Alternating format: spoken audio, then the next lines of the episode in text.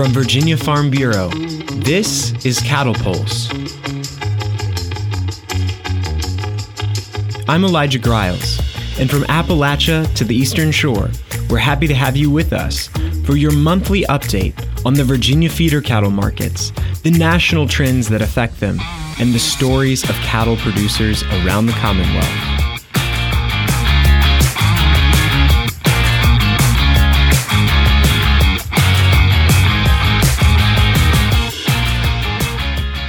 Welcome to the April episode of Cattle Pulse. It is good to have everyone back with us.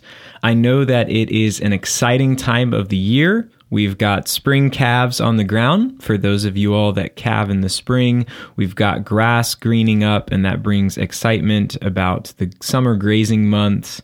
And of course, we've got some strong prices going on across the Commonwealth. So, we're going to talk about all that and more on today's show. I want to briefly just talk about who I am a little bit, and I would love to get to know you, who you all are, all of the listeners out there in podcast land. And to introduce myself, I'm Elijah Griles. I grew up on a average sized cow calf operation in Amelia County, Virginia. And when I say average, I mean we had about 30 to 40 cow calf pairs. My dad still runs those on the family farm, and we cut our own hay on about 200 acres. So that's my perspective when I come into this podcast. But the reason I bring this up is because we want to hear from you all. So I will leave my email address as well as my phone number in the show notes and at the end of this episode. And please reach out. I'd love to talk to you about your marketing plans, what production practices you find most useful on your farms, and hear interesting stories about your experience in the cattle industry. Now, to talk about the national economic picture, there are really kind of two narratives that we're going to touch on today. The first one is that, as many of you all know already, the US calf markets continue to be sky high. And a lot of this is fueled by what we normally see this time of year, which is the spring fever as grass begins to green up and there's a lot of optimism surrounding the feeder cattle markets, and all those fall calves are ready to be sold. I know it's dry across the eastern part of the state, um, as well as in some other regions, and NOAA, the National Oceanic and Atmospheric Administration, has announced a change in the U.S. weather pattern, which could bode well for some drought stricken areas of cattle country. Primarily, that's focused on the Midwest, where we've seen extreme drought over the past year to year and a half. But I do want to note that that could be encouraging for us as well. Now, as far as the U.S. calf markets, we continue to see strong prices across the board, and we'll touch on the futures prices here in a second. But calf prices in general are better than expected through the first quarter of 2023. Although we do expect that there could be a lull, which is typical as we move into the summer months. That said, however, the Livestock Market Information Center is not expecting the breeding herd to begin recovering in 2023 to 2024, and that could possibly even happen later. Also, on the beef production side, cow culling has slowed nationally, and beef cow slaughter numbers are 15% below last year in recent weeks. So, having this picture of what cow slaughter looks like, along with how pasture health, particularly in large sections of cattle country, improves with potentially more moisture coming in, will really set up what the supply side of the beef economics looks like for the country. There are some headwinds to the strong prices that we're seeing, though, and those are primarily going to happen down at the retail level with the consumer. The cost of production, also, I know for many of you all, continues to be high. We have seen fertilizer prices come down, but obviously, those high prices are necessary to keep everyone above their break even as we move further into 2023. On the consumer side, I've heard about two regional banks collapsing in the past month or so, which offers us a note of caution regarding consumer demand. Um, sticker shock across the economy with inflation affecting all sectors really has helped insulate beef from some of the effects that it could have felt regarding reduced demand. But the macroeconomic picture does give us a reason for pause because that strong consumer demand for beef may not last forever, particularly as supplies tighten and prices continue to rise. Um, but we need to keep a pulse on what the consumer demands because they are our ultimate customer.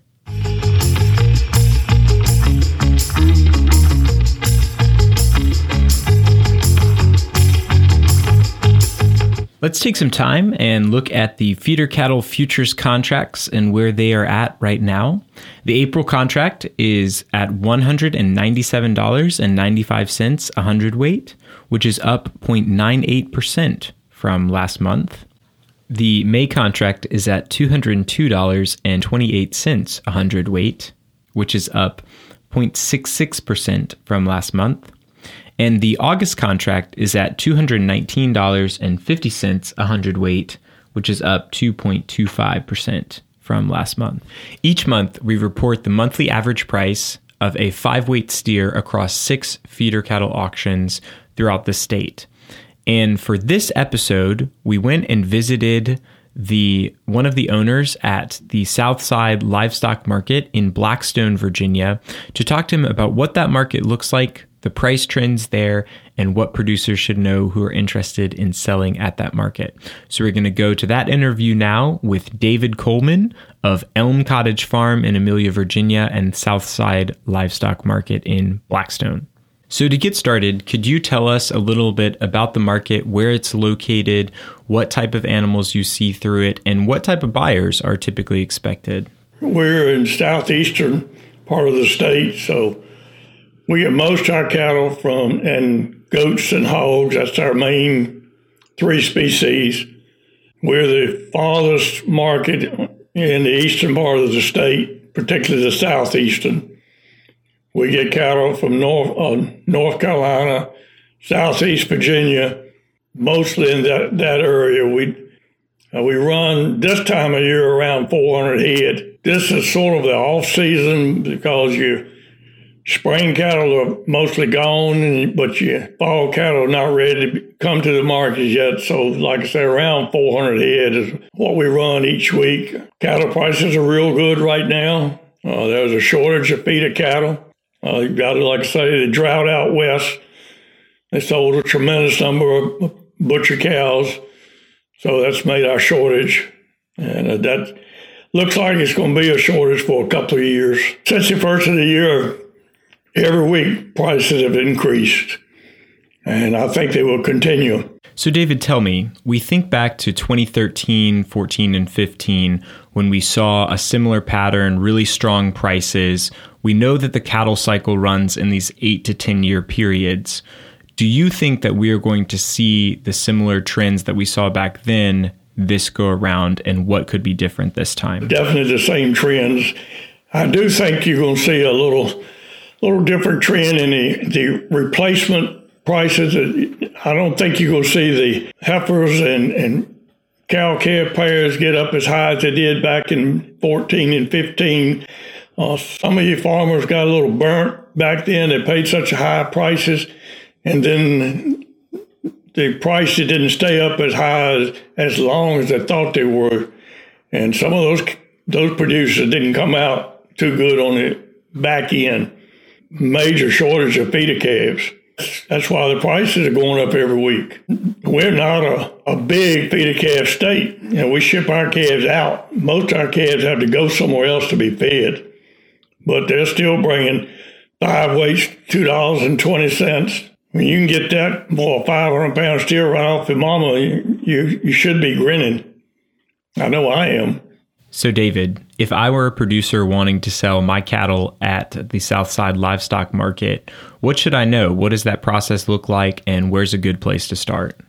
Well, the best thing to do would be to call Lawson Roberts or Bo Totes or myself and let us know what you've got, and we can tell you when to bring them.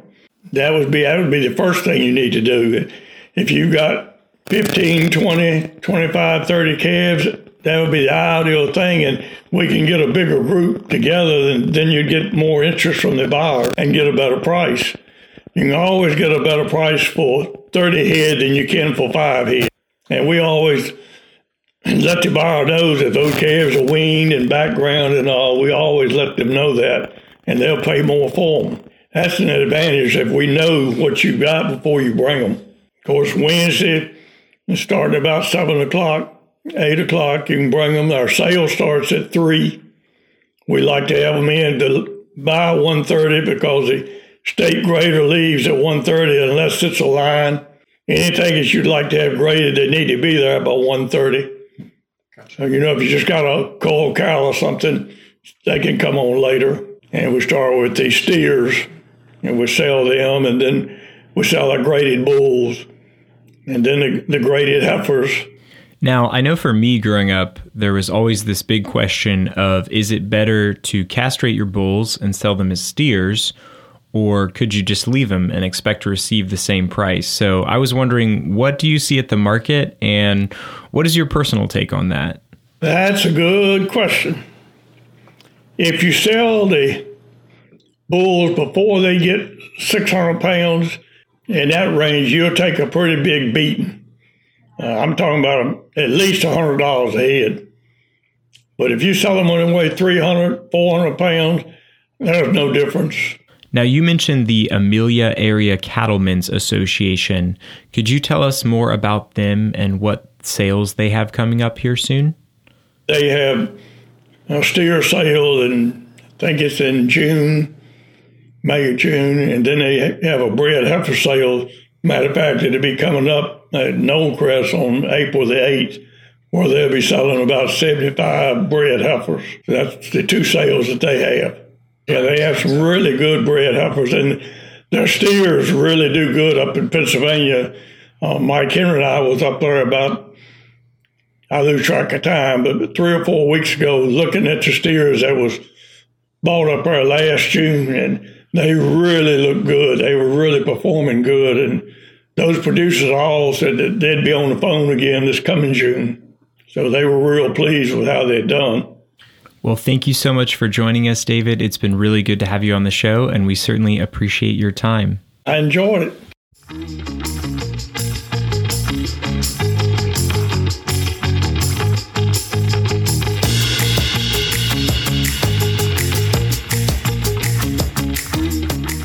Well, to wrap up today's episode, I do want to cover the numbers, which you've all been waiting for. So in March, Abingdon Tri State had an average price of $199.90 a hundredweight, which is up 8%. Blackstone saw $215.90 a hundredweight, which is up 17.7%. Lynchburg saw $224.76 a hundredweight, which is up 13.8% and Radiant saw $218.69, which is up 4.5%. Shenandoah Valley improved to 206.06 cents, which is 6.3% up. And Winchester saw $226.52, which is up 6.6%. Now, as Mr. Coleman mentioned, the Knollcrest Spring Bull and Heifer Sale will feature heifers from the Amelia Area Cattlemen's Association, and that is this Saturday, April 8th at 12 noon at the Knollcrest Farm. And I also want to note that we will be at the Virginia Beef Expo next Thursday and Friday, April 13th and 14th, at their trade show, as well as the Virginia Cattlemen's Association meetings. And we would love to see you there please come to the Virginia Farm Bureau booth, and I'll be there and would love to talk to you all about your operation. And who knows, maybe you'll even get featured on the show. As I noted before, I'm Elijah Griles, and if you'd like to get in contact, my phone number is 804 290 1713, and my email is in the show notes. Thank you for joining us, and we look forward to seeing you next month.